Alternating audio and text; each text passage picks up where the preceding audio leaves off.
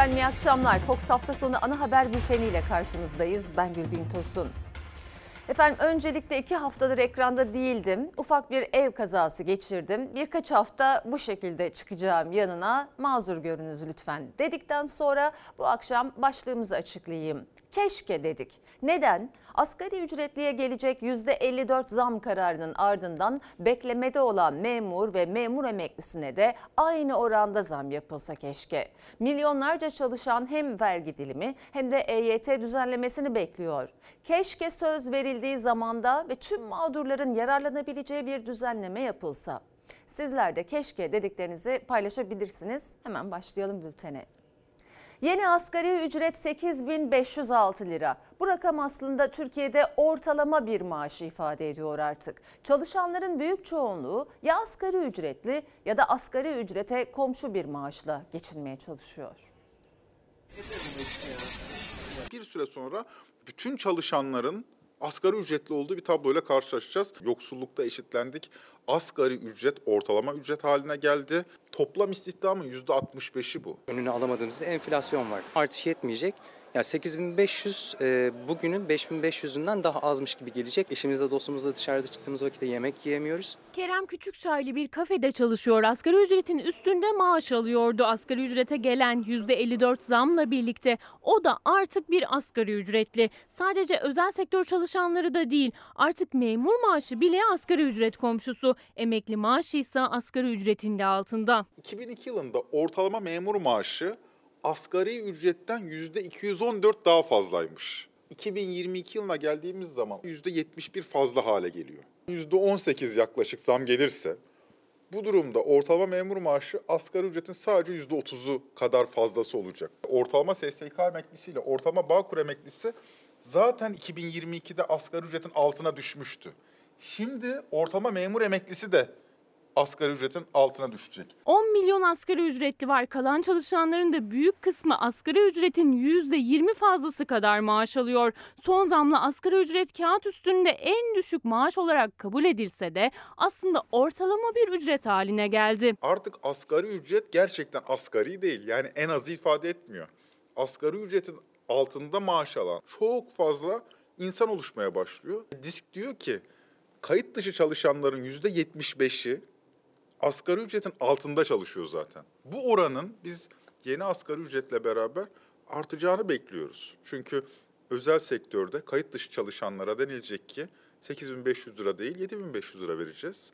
Size 8500 lira yatıracağız. 1000 lirayı siz bize elden vereceksiniz. Asgari ücret zammını fırsat bilerek haksız fiyat artışlarına giden fırsatçılara karşı bakanlığımız denetimlerini yoğunlaştırmıştır. Asgari ücrete gelen zam sonrası birçok markette de etiketler değişti. Birçok gıda ürünü şimdiden zamlandı. Ticaret Bakanı Mehmet Muş fırsatçılık dedi ama esnafa göre artan işçi maliyeti ve gıda ürünlerine gelen zamla birlikte fiyatların artmaması mümkün değil. Fiyatlar gittikçe artıyor. Ben çamaşırcıyım. Geçen hafta aldığımız fiyatla önümüzdeki hafta daha farklı fiyatlar olacak. 17'ye aldığımız bir ürünü gidiyoruz 25 lira. Son bir haftada zamlanan bir ürün var mı? Hangisinden bahsedeyim? Şu anda ortalama bir bisküvi 10 lirayı buluyor. Maliyetleri artık kurtarmıyor. Maliyetler arttığı için yapmak zorundayım. Daha aşağı ya da daha yukarıya satamıyorum. Birçok temel gıda ürününe kısa sürede zam geldi. En basit örneklerinden biri bir paket bisküvi. Geçen hafta fiyatı 8,5 liraydı. Bugün 10 lira oldu. Birleşik Kamu İş Konfederasyonu son gelen zamlarla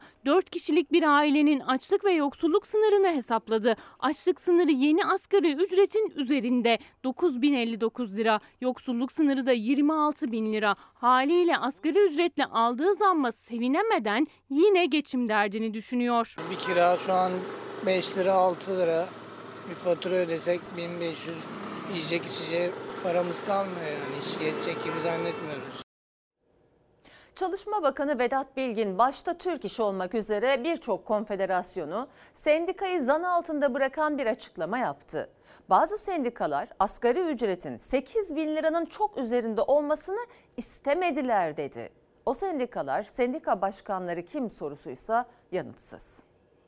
Türkiye'deki sendikacılığın bir anlamda eleştirel bir şekilde değerlendirmesi gerektiğini vurgulayan bir sonuçtan bahsedeceğim. Dediler ki siz 8 bin liranın ne kadar üzerinde asgari ücret verirseniz biz o kadar zor durumda kalırız. İşçi sendikaları. Bu süreçte Sayın Bakan'la yüz yüze ya da telefonla herhangi bir görüşmemiz olmadı. Dolayısıyla Sayın Bakan'ı bu tür görüşler ifade eden sendikaları da açıklamaya davet ediyoruz. Çalışma Bakanı'nın sözleri sonrası gözler 3 büyük işçi konfederasyonuna çevrildi. Disk tepki gösterdi ve isim istedi. Türk İş, Hak İş açıklama yapmadı. Asgari ücretin 8 bin liranın üzerinde olmamasını istediler diyen bakan geri adım attı ama yine isim açıklamadı. Yaptırdığımız araştırmalardan bize gelen bilgilere göre bazı küçük sendikaların 8000 TL'nin üzerinde yapılacak bir asgari ücret tespitinden endişe duydukları görülmüştür. Dediler ki 8 bin liranın ne kadar üzerinde asgari ücret verirseniz biz o kadar zor durumda kalırız. İşçi sendikaları. Çalışma Bakanı Vedat Bilgin Habertürk yayınında dile getirdi. Gözler ilk olarak asgari ücret masasında olan Türk İş'e çevrildi. Türk İş'in resmi teklifi 9 bin lira arkadaşlar. Ergun Atalay diyor ki ben bu toplantıya 9 bin liranın altında olduğu için belirledikleri rakam gitmedim diyor. Yani biz şimdilik bunu veriyoruz. İşte 5 ay sonra 6 ay sonra Haziran'da %15'lik bir zam daha iyileştirme yapacağız deseler belki de biz gidecektik orada işverenlerle beraber üçlü imzayı atıp çıkacaktık. Fakat bakan bunu da söylemedi. Hayır biz böyle bir ek bir şey vermeyeceğiz dedi. Ergun Atalay'ın çok samimi konuştuğunu düşünüyorum. Türkiye'nin en çok izlenen tartışma programı orta sayfaya yaptı. Türk İş Başkanı bu açıklamayı. Birkaç saat sonra da Çalışma Bakanı'nın sendikalar asgari ücretin 8 bin liranın çok üzerinde olmasını istemediler açıklaması geldi. Neden? Çünkü bizim toplu sözleşmelerde aldığımız ücreti aşmanızı istemiyoruz. O zaman sendikalar fonksiyonsuz hale gelirler. Bakın bunu Türkiye'de ilk defa burada söylüyorum. 8 binin çok üzerine çıkmayın dediler. Disk ve diske bağlı hiçbir sendikanın hiç kuşkusuz e, Bakan Bey'in ifade ettiği tarzda bir yaklaşımı olmadı olamaz da. Sendikalarımızla tek tek görüştük. Sendika başkanlarının taleplerini aldım. Bakın bunu Türkiye'de ilk defa burada söylüyorum. 8 binin çok üzerine çıkmayın dediler. Bakan Vedat Bilgin çok net konuştu. Tek tek görüştüğü sendikaların başkanlarının asgari ücrette 8 bin liranın üzerine çıkılmasını istemediğini söyledi. O sözleri büyük yankı uyandırınca bu kez yaptığımız araştırmalarda bize gelen bilgiler dedi. İsim vermeden küçük sendikalar demekle yetindi. Asgari ücretin düşük olmasını isteyen sendikalar kim sorusu yanıt bekliyor. Türk İş ve Hak İş ise bir açıklama yapmadı. Asgari ücret zammı sonrası milyonlarca memur, memur emeklisiyle SGK ve Bağkur emeklilerinin de zam oranı Ocak ayında belli olacak. Çalışma Bakanı en düşük emekli maaşına seyyanen zam yapılacağını söyledi ama rakam vermedi. Aciz kardeşim aç aç. Hanımım çalışmıyor, çocuğum çalışmıyor. Bir tek benim 3500 lira maaşım var. Geliyorum burada değnekçilik yapıyorum. İster inanın ister inanmayın. Al 3 gündür çalışmışım. Alın 3 günlük benim yemeğim buyurun. Biz şuydu, en alttakilere seyyanen bir zam yapmak. Muhtemelen bu defa da benzer bir şekilde yapılır, bir şekilde yapılır. Yukarıdakilere de enflasyon farkını dikkate alan düzenleme yapılır. Çalışma Bakanı Vedat Bilgin hayat pahalılığını en derinden hisseden emeklilere enflasyon farkı oranında zam yapılacağını söyledi. 3500 lira olan en düşük emekli maaşına seyyanen zam yapılacak dedi ama rakam vermedi. 3500 lira emekli maaşıyla yaşamaya çalışan milyonlarca emekliden biri Metin Özgüler. Yükseltecek bana en fazla yapsa yapsa 5000 lira yapacak. Yapmaz yani 4500 lira yapacak. Ben ev kirası veriyorum 2500 lira. Ya Allah'tan kork ben 3500 lira emekli maaşı alıyorum. Ben bunu nasıl ödeyeyim? Elektrik su parası gelmiş bana 750 lira. 1000 liralık doğalgaz aldım. Annemden, kardeşlerimden para aldım, borç para. Biz böyle çok aşan taşan paralarla ilgili değiliz. Geçen bir ilacım yazıldı ödemiyor. Faturalar var dehşet. Gerçekten halk zor durumda. Çocuklar, gençler yüzleri gülmüyor. Yüzleri gülmüyor derken de sizin gözleriniz doluyor. Anlatabildim mi? 6 ay önce 2500 lira olan en düşük emekli maaşı 3500 liraya yükseltildi. Ocak ayında 6 aylık enflasyon farkı kadar zam alacak emekli. %20 olsa dahi 700 lira ediyor. Asgari ücretin 8500 liraya çıkmasıyla en düşük emekli maaşıyla asgari ücret arasındaki makas açıldı. En düşük emekli maaşının asgari ücret kadar olması talebine bakan kapıyı kapattı. Asgari ücretle bunu birbirine karıştırmamak lazım. Arttır tamam arttırmak güzel de işte piyasayı aynı seviyede tutmak önemli. 10 bin lira verse piyasayı da yine bu seviyede tutsa insanlar nispeten nefes alır. Ama öyle olmuyor ki. Daha zam elimize geçmeden doğalgaza, elektriğe fahiş bir zam. Peynir eti geçmiş durumda. Hayat o kadar pahalı. Bir markete gittiğiniz zaman hiç temizlik malzemesi almadan 500 lira gidiyor. En düşük memur maaşı 7977 lira. Devletin memuru maaşı asgari ücretin altında kaldı. 8500 liraya yükselen asgari ücret en düşük memur maaşında geçti. Ocak ayında memur zammı da belli olacak. Hazine ve Maliye Bakanı Nurettin Nebati enflasyon farkına ek %8 toplu sözleşme zammı uygulanacak demişti. Enflasyon farkını toplu sözleşmelerde veriyoruz. Bu sene de enflasyon üzerinde bir artış vereceğiz. Son ayın enflasyonu açıklandıktan sonra o hesaplanıyor. Hiçbir şey ifade etmiyor bana. Geçinemiyoruz biz. Enflasyonu, makroyu falan biz bilmeyiz. O aldığımız maaşı 10 gün geçidi getiremiyoruz zaten. Peynir, kıyma, et bunlar zaten hikaye. Süt aldı başını gidiyor. Ne olacak bu kadar belli değil. Çalışma Bakanı Vedat Bilgin memurlara da enflasyon üzerinde zam yapılacak diyor. Ama 6 aylık enflasyon farkının üzerine ek ne verilecek açıklama yok. Kenan Bey demiş ki keşke etiketine 3500 lira olan en düşük emekli maaşı 8506 TL olmalı. Memura diğer emekliye ise %54,6 zam yapılması gerek. Ama asgari ücreti işveren veriyor. Emekli ve memur maaşını hazine ödüyor. Şimdi bu oranlar göz ardı edilirse hangi adaletin terazisi tartacak? Oy moy yok bay demiş izleyicimiz. Efendim milyonlarca çalışan hem vergi dilimi hem de EYT düzenlemesini bekliyor.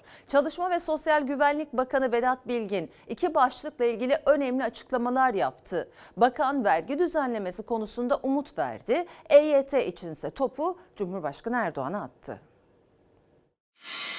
Maliye Bakanımızla talepleri birlikte değerlendirdik. Vergi de bir düzenleme yapıyor. 2022 yılının bitmesine günler kala yeni vergi dilimlerini iktidar açıklamadı ama Çalışma ve Sosyal Güvenlik Bakanı Vedat Bilgin, Hazine ve Maliye Bakanlığı'nın çalışma yaptığını duyurdu. Gelir vergisi oranının %10'a düşürülmesini istiyoruz. Maliye Bakanlığımız açıkladığı zaman bunun da çok olumlu bir etkisi olacak.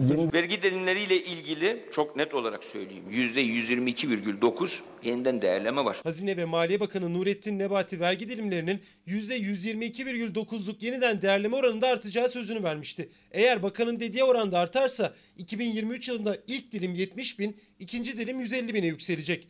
Cumhurbaşkanının %50 artırma etkisi var. Ama tüm işçi konfederasyonlarıyla işverenler de vergi dilimlerinde düzenleme istiyor. Hazine Bakanlığı nasıl bir düzenleme için çalışıyor? Vedat Bilgin açıklamadı. Çalışanların ücretleri çok rahatlatacak. Yani Ocak ayında aldığımız maaşı niye çok Temmuz'da alamıyoruz, Ağustos'ta alamıyoruz eleştirisini cevaplayacak bir düzenleme. Milyonlarca çalışan vergi dilimi düzenlemesini beklerken milyonlarca kişi de EYT düzenlemesini bekliyor.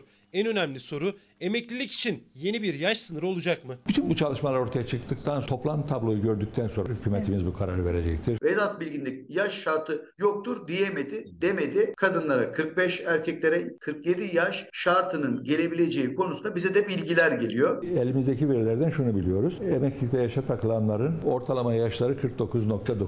Bu neticeyi birlikte değerlendirip tabloyu götürüp burada bu siyasi bir karardır. Hükümetimiz bu kararı verecektir. Bence bu planlanmış, seçime göre planlanmış. Yani seçimden önce EYT'lilerin cebine bir miktar para girecek. O parayla beraber de sandığa girip oy kullanacaklar. Bakan Bilgin daha önce 99 öncesi kayıtlara ilişkin sıkıntı olduğunu söylemişti. O sıkıntı ne kadar giderildi açıklamadı ama 26 Aralık'ta Cumhurbaşkanı Erdoğan'la EYT görüşmesi yapacağını söyledi. Yeni bir yaş sınırı olacak mı? Kimler nasıl EYT düzenlemesinden yararlanacak? O görüşmede belli olacak. İç politikada neler oluyor aktaralım. İstanbul Büyükşehir Belediye Başkanı Ekrem İmamoğlu, CHP'li diğer 10 Büyükşehir Belediye Başkanı'nın da katıldığı Konya buluşmasında hakkındaki hapis ve siyasi yasak kararı ile ilgili konuştu. İmamoğlu, İstanbul dahil başka bazı CHP'li belediyelere kayyum atamaya hazırlanıyorlar dedi. Adım adım el yükselterek devletin tüm enstrümanlarıyla üstümüze geldikleri bir gerçek. İçişleri Bakanı bunu bu süreç içerisinde görevden alma hakkına sahip. Anayasa kendi adına bir kural koymuş. Kanunda inmiş bunu ikiye ayırmış. Bir terör, iki görevden kaynaklanan sebepler. İstanbul Büyükşehir Belediyesi'nde pek çok Cumhuriyet Halk Partisi belediyesine, Millet İttifakı belediyesine kayyum atama senaryosunu ortaya koyma gayreti içerisindeler. Milletimizle el ele vererek bu hadsiz kararları da yırtıp atmayı iyi biliyoruz. İçişleri Bakanı Soylu'nun İstanbul Büyükşehir Belediyesi'ne kayyum atanmasına ilişkin açıklamasından 4 gün sonra İçişleri Bakanlığı belediyeye terör iltisaklı kişilerin işe alındığına ilişkin incelemesini başsavcılığa gönderdi. İmamoğlu 11 Büyükşehir Belediye Başkanı'nın buluştuğu Konya'dan kayyum atamaya hazırlanıyorlar dedi. Bizler Hazreti Mevlana'nın işaret ettiği gibi mum olmanın kolay olmadığını, ışık saçmak için yanmak gerektiğini gayet iyi bilen insanlarız. Gerekiyorsa yanacağız ama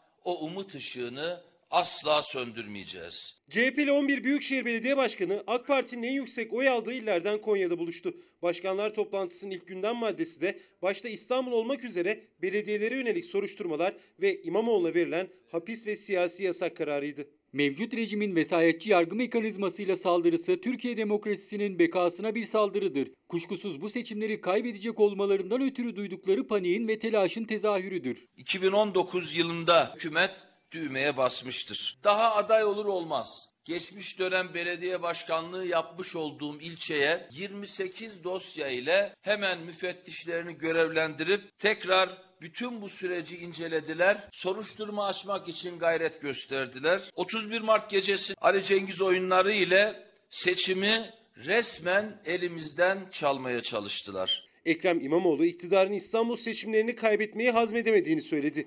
2023 seçimleri için senaryoları devreye sokuyorlar dedi. Ahmak davası senaryosunu ortaya koydular. Olayın geçtiği günden tam 22 ay sonra dava açıldı. Ülkede muhalefet tarafından yönetilen hiçbir alanı bırakmak niyetinde değiller. Hakimler görevlerini bağımsız olarak yaparlar. Mesele öyle sadece benden ibaret değil aslında. Ülkeyi götürmek istedikleri ve götürmeye çalıştıkları karanlık bir dönem, despotik bir rejim uygulaması süreci. Omuz omuza vereceğiz ve yargı yoluyla siyasal mühendislik çabalarını da hep birlikte boşa çıkartmakta kararlıyız. Ekrem İmamoğlu'nun hakkındaki yargı kararına ve belediye yönelik soruşturmalara Konya'dan yanıtları tartışma sürüyor.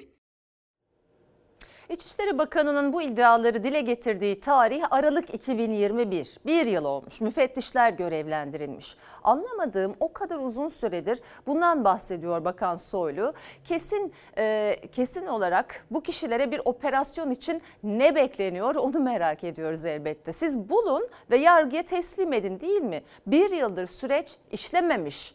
Tam da siyasi yasak ihtimali ahmak davasıyla gündeme gelince İçişleri Bakanlığı belediyeye terör iltisaklı kişilerin işe alındığına ilişkin incelemesini başsavcılığa gönderiyor. İlginç zamanlama değil mi? Yorum sizin.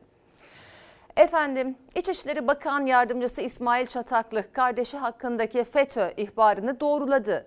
CHP Soylu'nun yardımcısının kardeşi için kırmızı bülten çıkarılması gerektiğini söylüyor.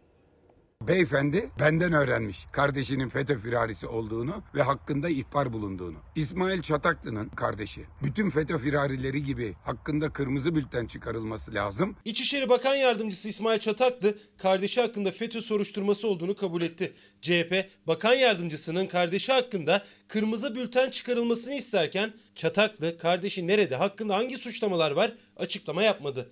CHP'li belediyelerde bazı çalışanların terör iltisakı iddialarını gündeme getirdi yine. Karın ağrının sebebi şimdi ortaya çıkıyor. Çamur atarak yaptığınız işi temizleyemezsiniz. Sen camdan evde oturuyorsan, sırça evde oturuyorsan başkasının camına taş atmayacaksın. İstihbarattan sorumlu İçişleri Bakan Yardımcısı İsmail Çataklı yurt dışındaki kardeşi hakkında FETÖ dosyası olduğunu Özgür Özel'in açıklamalarıyla öğrendiğini söyledi. Kardeşim 32 yıldır yurt dışında yaşıyor. Sen söyleyince baktım. Hakkında ihbar var. Teröristlerin sayısını, onu değil, ayakkabı numaralarını teker teker biliyoruz diye övülen adam kendi kardeşinin FETÖ'cü olduğunu, firari olduğunu, hakkında ihbarlar olduğunu, yurt içine gelse gözaltına alınacak olduğunu bilmiyor. Aşağıdakiler belediyede ne iş yapıyor açıklar mısın? Pardon tutuklu teröristler de sana göre gazeteci ve masumdu. Çataklı kardeşi hakkındaki FETÖ tartışmasında İstanbul Büyükşehir Belediyesi'nde terörist çalıştırıyorsunuz suçlamasıyla yanıt verdi Özgür Özel'e. Muhalefet ise İçişleri Bakan Yardımcısının kardeşi hakkında FETÖ dosyasından bugüne kadar haberdar olmaması inandırıcı değil diyor. Bilindiği halde gizlendiğini söylüyor. Bakan yardımcısının kardeşi için kırmızı bülten çıkartılıp çıkartılmayacağını soruyor. Bir fakir fukaraya denk gelse nerede olsa bulurlar. Dünyanın öbür ucunda olsa kırmızı bülten çıkartırlar ve onu buraya getirir cümle aleme gösterirler. Cumhur İttifakı liderleri Erdoğan ve Bahçeli'nin de gündeminde Millet İttifakı'nın çıkaracağı Cumhurbaşkanı adayı var. Erdoğan bu kez hadi bizi devirdiler gelince ne yapacaklar diye sordu. CHP lideri Kılıçdaroğlu yine adayım demeden vaatlerini sıraladı. Konya'da bir araya gelen ve aralarında Ekrem İmamoğlu'yla Mansur Yavaş'ın da bulunduğu 11 CHP'li Büyükşehir Belediye Başkanı ise yayınladıkları ortak bildiride genel başkanımıza sonuna kadar güveniyoruz dedi. Önümüzdeki seçimler için kurulan fiskos masasında aylardır ne sinsi kirli pazarlıklar yaptılar. Amaç ne? Erdoğan'ı ve onun şahsında Cumhur İttifakı'nı devirmek. Yerine ne koyacaklar belli değil. Haramilerin iktidarını beraber yıkacağız. Hadi bunu başardılar. Gelince ne yapacaklar? İlk yapacağım iş o uyuşturucu baronlarının kellelerini kesmektir. Cumhurbaşkanı Erdoğan Erzurum'da Kılıçdaroğlu Kayseri'de konuştu. Erdoğan muhalefet iktidara geldiğinde yıkacak dedi. Kılıçdaroğlu yapacaklarını anlattı. Bizim yaptıklarımızı yıkacaklar. Bunun için yurt dışına gidip ekonomiyi tefecilere teslim etme sözü verdiler. Beşli çetenin ve diğerlerinin götürdüğü para 481 milyar dolar. Tamamını getireceğim ve bu millete vereceğim. Terör örgütlerinin uzantılarıyla masa altında el sıkışıp güvenliği onlara teslim etme sözü verdiler. Ben eğer bu ülkede adalet için 450 kilometre yürüdüysem bu millet için, adalet için, kadınlar için, işsizler için yürüdüm. Sizin acılarınızı, kılık kıyafetinizi sömüren politikalardan artık uzak durun. Cumhurbaşkanı adayı bile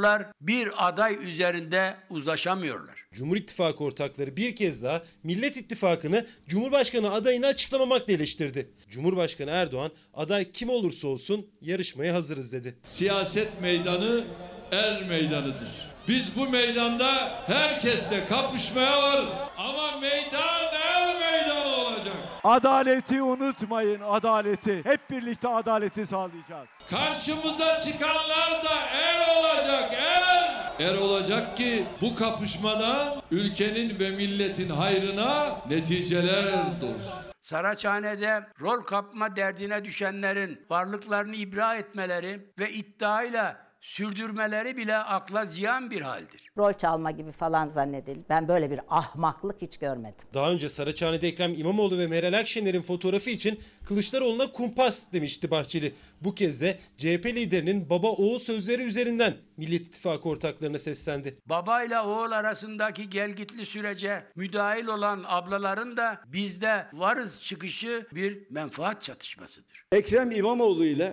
baba oğul ilişkisi gibiyiz. Baba ile oğul çekişmeli, baba ile abla ihtilaflı, oğul ile abla kumpasçı, diğerleri de kendi değerlerinde seyircidir. Bizler Cumhuriyet Halk Partisi'nin evlatlarıyız. Millet İttifakı'nın mimarı olmuş, demokrasi cephesini genişletmiş, altılı masada Büyük Türkiye İttifakı kurmuş Genel Başkanımız Kemal Kılıçdaroğlu'nun liderliğinde seçilmiş belediye başkanlarıyız. Bu yolculukta Genel Başkanımız Sayın Kemal Kılıçdaroğlu'na sonuna kadar güveniyoruz. Erdoğan'ın da Bahçeli'nin de Millet İttifakı içinde kriz var açıklamalarına karşı Ekrem İmamoğlu ve Mansur Yavaş'ın da altına imza attığı 11 Büyükşehir Belediye Başkanı'nın ortak açıklamasından bu cümleler. Liderimiz Kılıçdaroğlu'na sonuna kadar güveniyoruz dediler.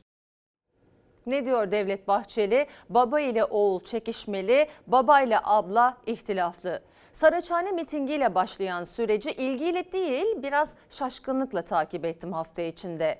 Akşener'in o gece İmamoğlu ile olması, ardından İmamoğlu ve Yavaş'ın adaylıkları ile ilgili Akşener'in açıklamaları sonrası Kılıçdaroğlu'nun partinin iç işlerine karışılmaması gerekir çıkışı ve en sonda İlker Karagöz'le Çalar, Saat'te Akşener'in siz olsaydınız o gün Almanya'ya gider miydiniz sorusuna şimdi buna cevap iç işlerine karışmaktır şeklindeki imalı cevabı. Kendisiyle ilgili bir cevap verecek oysa o soru için. Ama işte bunu kırgınlığını ifade etmesine fırsat olarak görmesi hepsini düşününce bu kadar deneyimli ve nezaketi siyaset yapış biçimlerinin ilkesi haline getirmiş iki lider. İktidarın bunu kullanacağını bile bile nasıl böyle bir aralarında anlaşmazlık şeklindeki algıya zemin hazırladılar? Kendi elleriyle. Anlaşılır gibi değil. Muhalefetin çok daha dikkatli, iletişim kanallarını sonuna kadar açık tutmak gibi sorumlulukları var seçmenine. Efendim bir izleyicimiz demiş ki keşke ücretli öğretmene eğitim ödeneği yok, nöbet ücreti yok, promosyon tazminat yok, işsizlik maaşı, iş güvenceleri yok, tatillerde ücret yok ve biz kadro bekliyoruz. Ve bir de tabii engelli öğretmenlerimiz var. Onlar da 8 aydır atama bekliyor. Bizim de sesimiz olur musunuz demişler. Elimizden geldiğince olmaya çalışıyoruz. Efendim, geçen yıl göçmen kampına saldırdığı için tutuklanan bir Fransız bu kez başkent Paris'te silahlı saldırı düzenledi. Ahmet Kaya Kültür Merkezi ve bir kuaförün hedef alındığı saldırıda 3 kişi öldü. Saldırının ardından terör örgütü PKK yanlısı gruplar sokaklarda polisle çatıştı.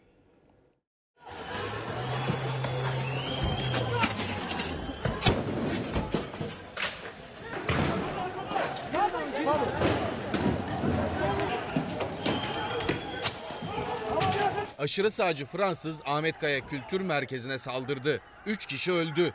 Terör örgütü PKK yandaşları başkent Paris sokaklarını karıştırdı.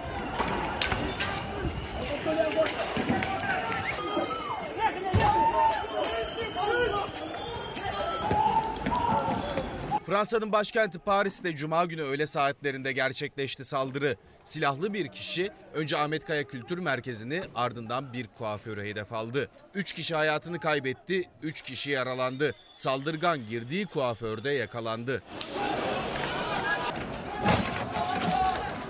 Olayın ardından Paris sokakları hareketlendi. Terör örgütü PKK yandaşları saldırının gerçekleştiği bölgeye gitmek istedi. Fransız polisi engel olmak isteyince çatışma çıktı.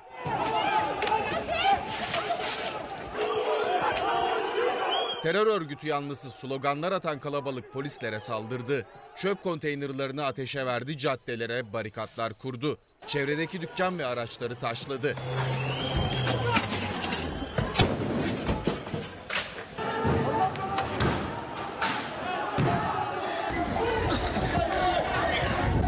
Fransız polisi PKK yanlılarına göz yaşartıcı gazla müdahale etti. 6 polisin yaralandığı olaylar bugün de sürdü. PKK yandaşları Paris'te terör estirdi. Polise saldırdı, sivil araçları ters çevirip ateşe verdi.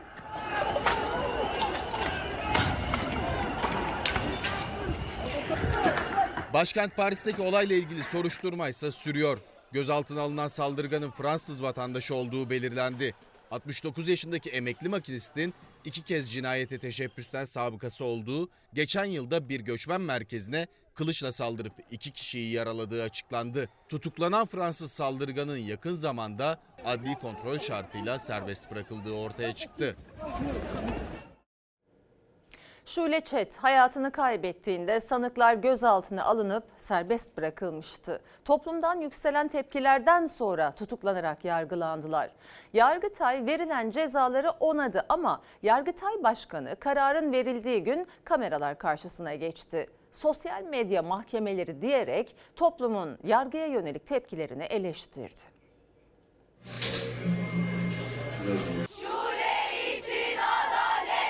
Türkiye'nin konuştuğu Şule Çet davasında Yargıtay son noktayı koydu. Genç kızı ölüme götüren sanık Çağatay Aksu hakkında verilen müebbet ve 12 yıl 6 ay, ona yardım eden Berk Akant hakkında verilen 18 yıl 9 ay hapis cezası onandı. 29 Mayıs 2018'de Ankara'da bir plazanın 20. katından düşerek hayatını kaybetti üniversite öğrencisi Şule Çet. Genç kızın yanında olan Çağatay Aksu ve Berk Akant önce serbest bırakıldı, sonra tepkiler artınca tutuklandı. Şule Çet'in acılı ailesi aylarca mahkeme koridorlarında adalet aradı. İki sanık cinsel saldırı, cinayet ve hürriyetten yoksun kılma suçlarından yargılandıkları dosyaya gizlilik kararı koydurmaya çalıştı. Acımız bitmedi. Bir kız evlatının acısı bitmez. Sanık Çağatay Aksu'ya kasten öldürme suçundan müebbet, nitelikli cinsel saldırı ve kişiyi hürriyetinden yoksun kılmak suçlarından 12 yıl 6 ay hapis cezası. Tüm suçlara yardım ettiği belirlenen Berk Akant ise 18 yıl 9 ay hapis cezası aldı. Son sözü söyleyen Yargıtay tüm cezaları onadı. Şule Çetin önce kendi isteğiyle 20. kattan atladığı iddia edilmişti. Sosyal medyadan ve sivil toplum örgütlerinden yükselen tepkiler sayesinde soruşturma derinleştirildi. Özellikle kadınlar davanın peşini hiç bırakmadı. Şule Çetin davasıyla ilgili Yargıtay kararını açıkladığı günse sürpriz bir çıkış geldi Yargıtay Başkanı'ndan. Yargıtay Başkanı Mehmet Akarca sosyal medya mahkemeleri yargıya zarar veriyor dedi Kayseri'de katıldığı bir konferansta. Karar verme yetkisi kamuoyuna ait olsaydı mahkemelere gerek kalmazdı. Hepinizin bildiği üzere çokça sosyal medya mahkemelerine tanıklık ediyoruz. Yargıya olan güven azalıyor. Onun için herkesin çok dikkatli olması gerekir. Sosyal medyanın sözde mahkemelerine karşıyım tabii. O kuş kişi tutuklansın, bu kişi serbest kalsın gibi baskılar elbette yanlış. O ortada suç olup olmadığı belirsiz durumlarda bile kötü niyetli bazı gruplar tarafından çok kullanılan bir yöntem oldu bu. Karar verme yetkisi kamuoyuna ait olsaydı mahkemelere gerek kalmazdı diyor Yargıtay Başkanı. Ancak hızlı, kamu vicdanını rahatlatan kararlar alınmış olsa sosyal medyadan medet ummazdı kimse. O kadar çok örnek var ki şu anda sayamayacağım kadar çok. Kamunun sosyal medya tepkisi sayesinde serbest bırakılanlar tutuklandı. Hatta özellikle kadın cinayetleri, çocuk istismarları davalarında mahkeme aşamasında ceza sürelerini bile etkiledi sosyal medya baskısı. Yani ihtiyaç duyuldu ve duyuluyor ne yazık ki. İstanbul Beşiktaş'ta bir restoranda korku dolu anlar yaşandı. Restoranın iskelesi bir anda çökünce müşteriler kendini denizde buldu. Restoranın usulsüz tadilat nedeniyle iki kez mühürlendiği ortaya çıktı. Yüzme bilmeyen birini görüyor musunuz abi? Atlayalım ona göre. Mekanın iskelesi çöktü, millet denize düştü. Abi adamlar boğulacak ya. Bir anda restoranın iskelesi çöktü. Yemek yedikleri sırada ne olduğunu anlamadan denize düştü müşteriler. 25 kişi buz gibi sudan güçlükle çıkarıldı. 4 kişi yaralandı. Restoranın tadilat çalışmaları sırasında aykırılık tespit edildiği için iki kez mühürlendiği, mühür bozularak çalışmalara devam edildiği ortaya çıktı. İşte orada bir can pazarı yaşandı. Herkes yardıma koştu. Şayet şu tente üstüne düşseydi ölü de olurdu, ağır yaralı da olurdu ama tente düşmedi. İstanbul Beşiktaş Arnavutköy'deki restoranda facianın eşiğinden dönüldü.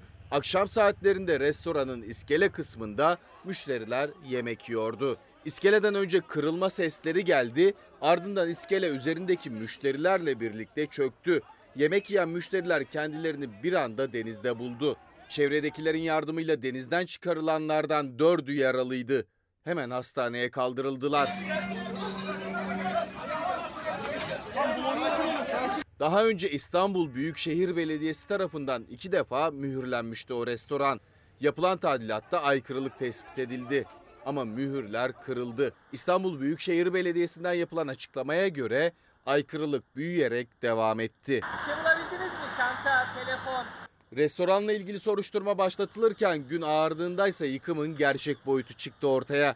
Müşterilerin eşyaları da dalgıçlar tarafından denizden çıkarıldı. Lüleburgaz'da çiftçilerin tarım yaptıkları araziler için tapu, tapulaştırma, tapulaştırma kararı verildi. Karara karşı çıkan köylüler konuyu yargıya taşıdı. Daha önce Fox Haber'in seslerini duyurduğu çiftçiler bugün bir kez daha eylem yaparak topraklarına sahip çıktı. Toprağımıza, aşımıza dokunma. Şirketlere değil, çiftçilere destek. Cumhurbaşkanı kararnamesiyle Lüleburgaz'ın 12 köyünde zorunlu arazi toplulaştırması kararı alındı. Toplulaştırma istemiyoruz. Çiftçiye destek istiyoruz. İşte bu gerekçelerle karşı çıkıyorlar arazilerinin toplulaştırılmasına. Onlardan bir gecede yıllardır ekim yaptıkları tarlaları bırakıp toplu bir alana geçmeleri istendi. Cumhurbaşkanlığı kararnamesiyle Kırklareli Lüleburgaz'da 12 köyde arazi toplulaştırma kararı alındı. Yani köylülerin farklı yerlerde olan arazileri tek bir alanda toplanacak. Köylüler hem yıllardır tarım yaptıkları alandan ayrılmak istemiyor hem de toplu alana geçerken %10'a kadar kesilecek terk payına karşı çıkıyor. Konuyu yargıya taşıyan üreticiler bu kez de toprağıma dokunma eylemi yaptı. Bütünleştirme olursa Hayvancılığımız ölecek. Küçük yere bir çatı kurup 10 tane koyun bakabilirsin ama büyük yere yapamazsın. Yanındaki izin vermez. 100 dönüm tarlası olan birinden 10 dönüm kestiğiniz zaman yaklaşık 5-600 bin lira para yapıyor. Bu da büyük bir darbe. Kırklareli Lüleburgaz Pınarhisar'daki arazi sorununu Fox Haber taşımıştı ekranlara. Bölge hem tahıl hem sebze üretiminde hem de hayvancılıkta önde gelen bir tarım merkezi. Toplulaştırma kararına gerekçe olarak ulaşım gösterildi. Fakat köylerde yol sorunu yok. Köylüler bu yüzden toplulaştırmaya karşı. Çiftçiler ve 12 köyün muhtarı konuyu yargıya taşıdı.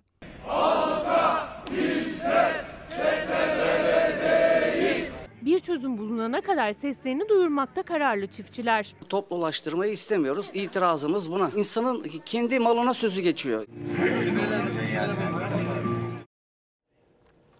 Asgari ücrette yapılan artışla genel sağlık sigortası primleri de zamlandı. İşsiz olanlar zaten borcunu ödeyemiyordu. Gelen zamla birlikte ödemeleri daha da güçleşecek. Borcu olanlar sağlık hizmetinden yararlanamayacak. Sigortanız var mı? Yok efendim. Sağlık hizmetinden nasıl yararlanıyorsunuz? Yararlanamıyorum. Ne sağlık sigortam var ne bir şeylerden faydalanabiliyorum. Hiçbir şeyden faydalanamıyorum şu an. Sağlık hizmetlerinden yararlanabilmek için sosyal güvence kapsamı dışında olan vatandaşlarımızın zorunlu genel sağlık sigortası primi ödeme zorunlulukları söz konusu. Ne kadar zamandır işsizsiniz? 3 aydan beri. Sigortanız var mı? Yok. Genel sağlık sigortası primi ödüyor musunuz? Hayır.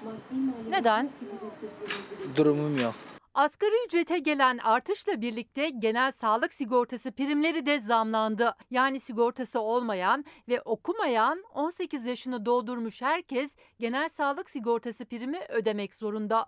Aksi takdirde devletin sağlık hizmetlerinden ücretsiz yararlanamıyorlar. Genel sağlık sigortası primi de 2022'de 195 liraydı. Gelen zamla birlikte yeni yılda 301 liraya çıktı. Çalışıyorum ama zaman zaman çalışıyorum. Sigortanız var mı? Sigortam yok. Biz kiramızı, faturalarımızı zorla şey yapıyoruz. Onu ödeyemeyiz yani. Genel sağlık sigortası primi işsiz için bir yük. Kimi şartlarını zorluyor, primini ödüyor, kimi de hiç ödeyemiyor. İşte o ödeyemeyenler ücretsiz sağlık hizmetinden de yararlanamıyor. Ben sağlıktan yani işte uzun zamandır faydalanmıyorum. Hastaneye falan gittiğim zaman işte parayla yani. Devlet hastanesine para mı ödüyorsun? Evet. Yeşil kartım var. Ev işlerine gidiyorum. Merdiven siliyorum. Haneye giren aylık geliri brüt asgari ücretin üçte birinden az olanlar yeşil karttan yararlanıyor. Geliri brüt asgari ücretin üçte birinden 1 lira bile fazla olanlarsa genel sağlık sigortası primi ödemek zorunda. Herhangi bir geliri olmayanlar zaten 195 lirayı da ödeyemiyordu. Ödemeleri artık iyice zorlaştı. Genel sağlık sigortası primini ödeyebilir misiniz? Hayır hayır hayatta ödeyemeyiz. Şu an bu bu vaziyette yani şu, durumda ödeyememiz imkansız. Çalışamadığımızdan dolayı. Arkadaşımız kendisi sorguladı. 8 bin lira borcu çıktı mesela genel sağlık sigortası borcu. Ödeyebilecek mi peki o parayı? Biraz zor. Kendisi zaten şu an çalışmıyor. Sosyal güvence kapsamı dışında olan vatandaşlarımız kamu hastanelerinde tedavi olabilmek için 50 lira ile 90 lira arasında muayene ücreti ödemekteydiler. 1 Ocak 2023 tarihinden itibaren de bu ücretlerde de belli oranda artış olacak. Binlerce kişi prim borcu nedeniyle sağlık hizmetinden yararlanamıyor. Genel sağlık sigortası borçluları sağlık hizmetine erişim engelinin kaldırılmasını istiyor. Devletin tolerans tanıması lazım. İnsanlara aşırı yük bin- bindirmemesi lazım. Havacılık sektöründe çalışanlara Avrupa'dan havacılık tazminatı için her yıl para gönderiliyor. O çalışanlar arasında meteoroloji uzmanları kritik öneme sahip. Ancak 5 aydır tazminat ödemesi yapılmıyor. İddiaya göre tazminat meteorolojinin giderleri için kullanılıyor. Havacılık hakkımız vazgeçmeyiz. Meteoroloji Genel Müdürlüğü uçuculuk hizmetlerinin asli unsurudur.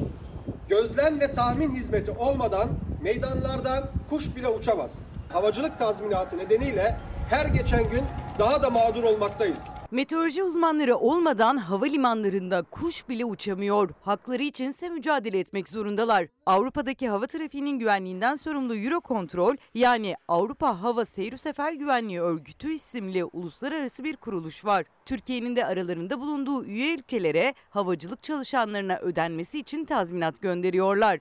O para devlet hava meydanları ve sivil havacılık personeline dağıtılıyor. Meteoroloji uzmanları ise 5 aydır alamıyor. Haksen'in iddiasına göre para Meteoroloji Genel Müdürlüğü'nün giderlerine harcanıyor. Başka harcamaları çalışanların ödemesinin önünde tutuyor. Nerelere Ee, harcamışlar? Genelde de bu harcamalar döner sermayeden maaş alan personel giderleri diyorlar.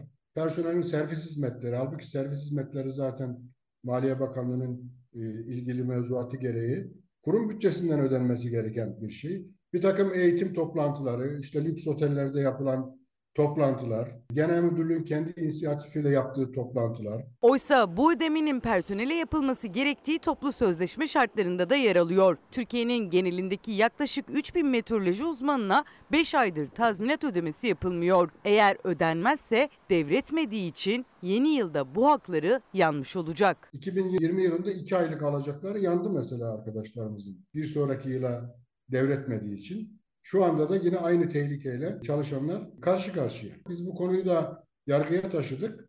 Yargı süreci devam ediyor ama şu anda bu ayla beraber 5 ay yaklaşık bir e, hak mahrumiyeti söz konusu. Meteoroloji çalışanları 9 bin lira civarında maaş alıyor. Aylık tazminatları zaten o tazminattan yararlanan diğer çalışanların çok altında 950 lira.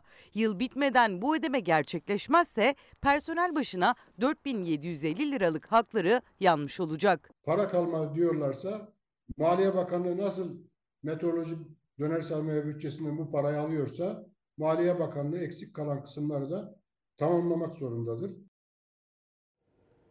Afganistan'da kız öğrencilere getirilen üniversite yasağına tepkiler büyüyor. Seslerin dünyaya duyurmak için sokağa çıkan Afgan kız öğrenciler Taliban şiddetinin hedefi oldu.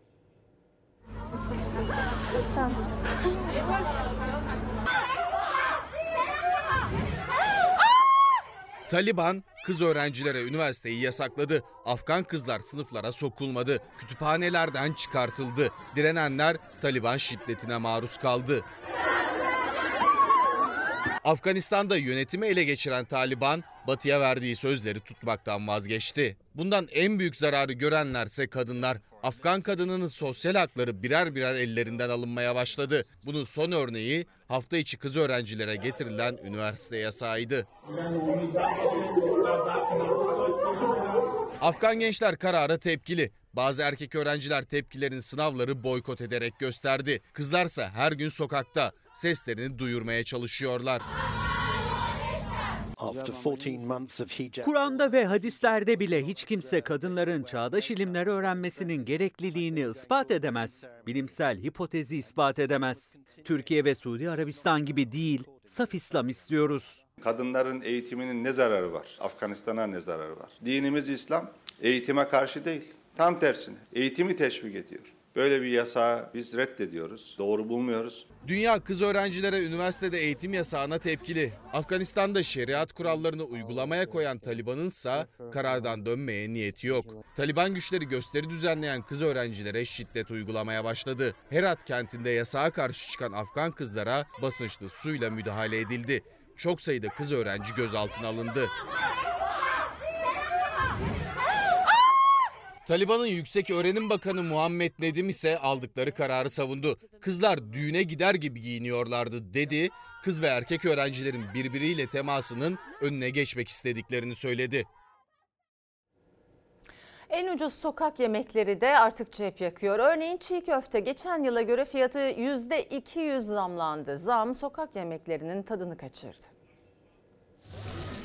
baharatı var bunun. Tavuk dönerine şu anda 5,5-6 lira bir zam geldi. Tavuk pilavı geçen sene kaça satıyordunuz? Geçen sene 12 liraya satıyorduk. Bugün 30 liraya satıyorum. Bir yılda kaç kez zamlandı çiğ köfte? Ortalama 4 veya 5 kez zamlandı. Geçen sene 10 ve 12 TL iken 15, 17, 18, şu an 20 TL ve yılbaşından sonra 25 TL olacak. Çiğ köfte, tavuk pilav ya da ekmek arası tavuk döner. Başta öğrenciler herkesin rahatça yediği cep yakmayan lezzetlerdi. Şimdi lüks oldular. Maliyet artışıyla gelen zamlar sokak lezzetlerinin de tadını kaçırdı. Öğrencilerin kolaylıkla yiyebileceği bir üründü bu ama şu an e, tamamıyla lüks oldu. Geçen sene ortalama 60-70 TL'ye kilosunu satarken şu anki son gelen zamlarla 200 TL'ye ulaşmaktadır. En pratik, en ucuz sokak lezzetlerinin başında geliyordu çiğ köfte. Bulgur ve salçaya gelen zamla birlikte çiğ köfte fiyatları bir yılda tam %200 arttı. Bu kadarla da kalmayacak. Yeni zam da kapıda. Geçen sene elektrik faturası 600-700 TL iken şu an 2000-2500 TL arasında.